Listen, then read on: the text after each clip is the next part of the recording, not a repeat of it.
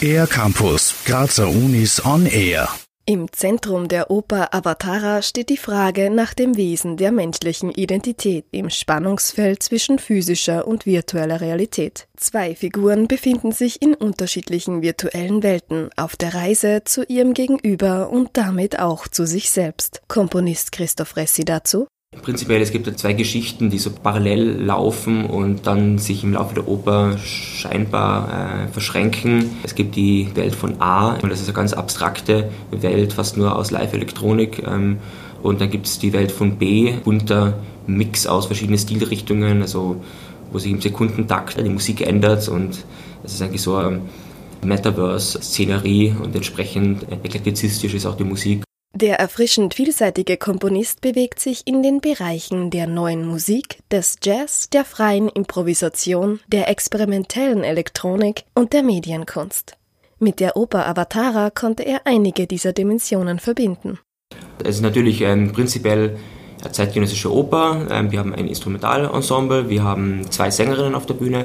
Es gibt eine elektronische Zuspielung. Auf der Bühne selber haben wir ja ähm, eine Virtual Reality Ebene. Jede Sängerin ist gedoubelt von einer Darstellerin, die ein VR-Headset aufhat und ähm, sich in einer virtuellen Umgebung bewegt, was dann live auf der Bühne umgesetzt wird. Die ganze Oper ist eigentlich ein Spiel mit Realitätsebenen. Wir haben die VR-Realität, wir haben die scheinbare Bühnenrealität und alles dazwischen. So Christoph Ressi. Auch für das Libretto griff Ressi auf unorthodoxe Methoden zurück.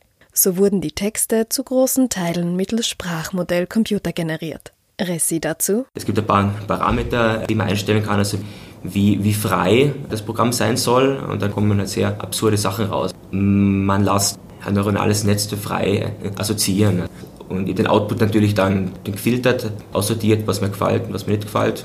Die Oper soll laut Ressi das Publikum auch dazu einladen, selbstkritisch zu hinterfragen, wo denn die Grenzen der eigenen Realität verlaufen. Avatara wurde mit dem achten Johann Josef Fuchs Opernkompositionspreis des Landes Steiermark ausgezeichnet und feiert im Rahmen des ORF Musikprotokolls im steirischen Herbst am 9. Oktober im Mumut der Kunstuni Graz ihre Uraufführung.